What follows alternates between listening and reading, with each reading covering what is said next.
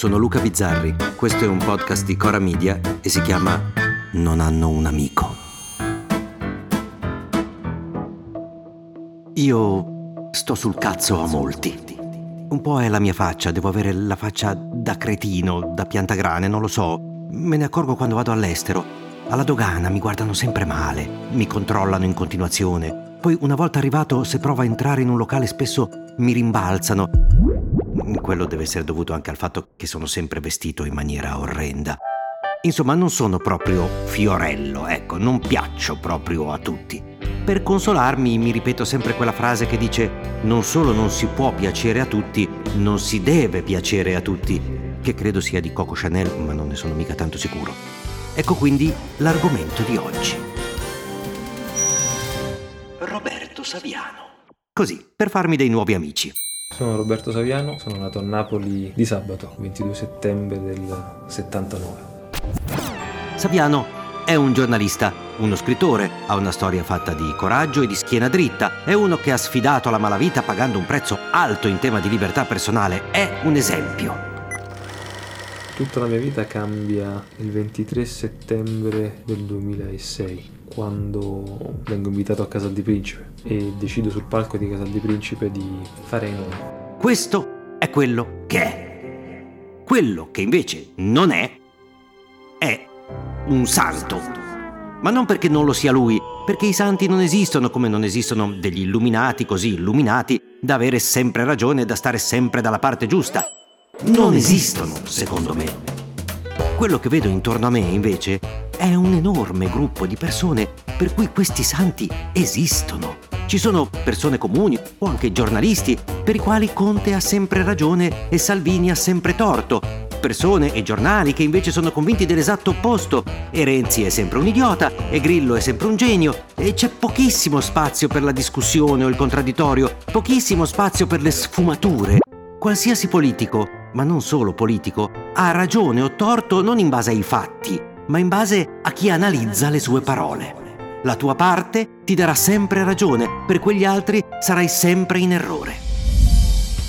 Saviano adesso forse subirà un processo. Un processo per diffamazione perché in televisione, parlando di Meloni e Salvini, ti ha dato dei bastardi. Viene solo da dire bastardi. Non ha analizzato il loro comportamento, non ha sostenuto una tesi, non ha contestato, ha detto bastardi. Bastardi.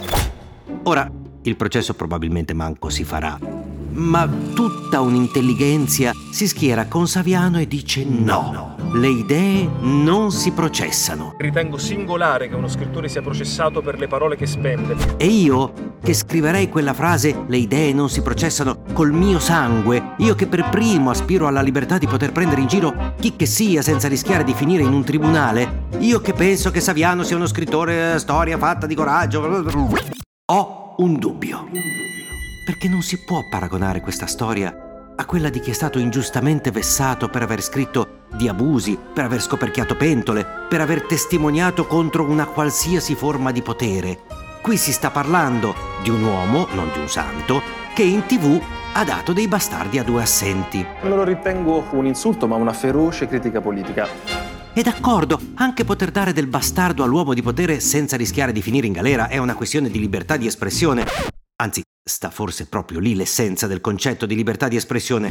Ma questo caso nulla c'entra, almeno qui in Italia e per fortuna, con la parte più pericolosa e faticosa del lavoro del giornalista, con lo scoprire le magagne dei potenti e le loro collusioni col crimine, e diventa solo una presa di posizione, magari legittima, contro il potere. E infatti su questo ci si divide ma soprattutto se combattuta a colpi di slogan, è una divisione che sa un po' di fuffa. La lotta tra i difensori di Saviano e i suoi detrattori.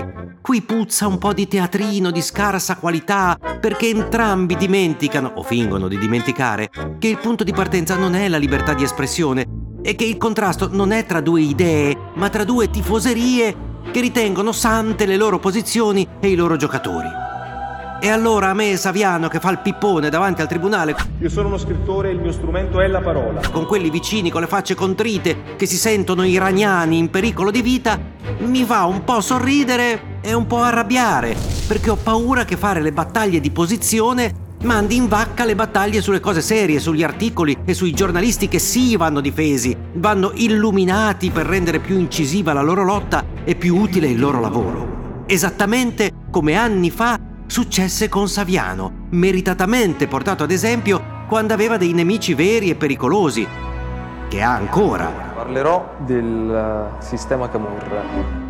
Anche se però bisogna constatare che la qualità dei nemici di Saviano, grazie a Dio, è un pochino scemata.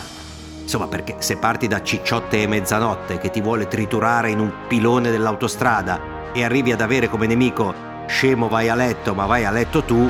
Scemo vai a letto, ma vai a letto tu, scusa. Le cose nella tua vita sono decisamente cambiate.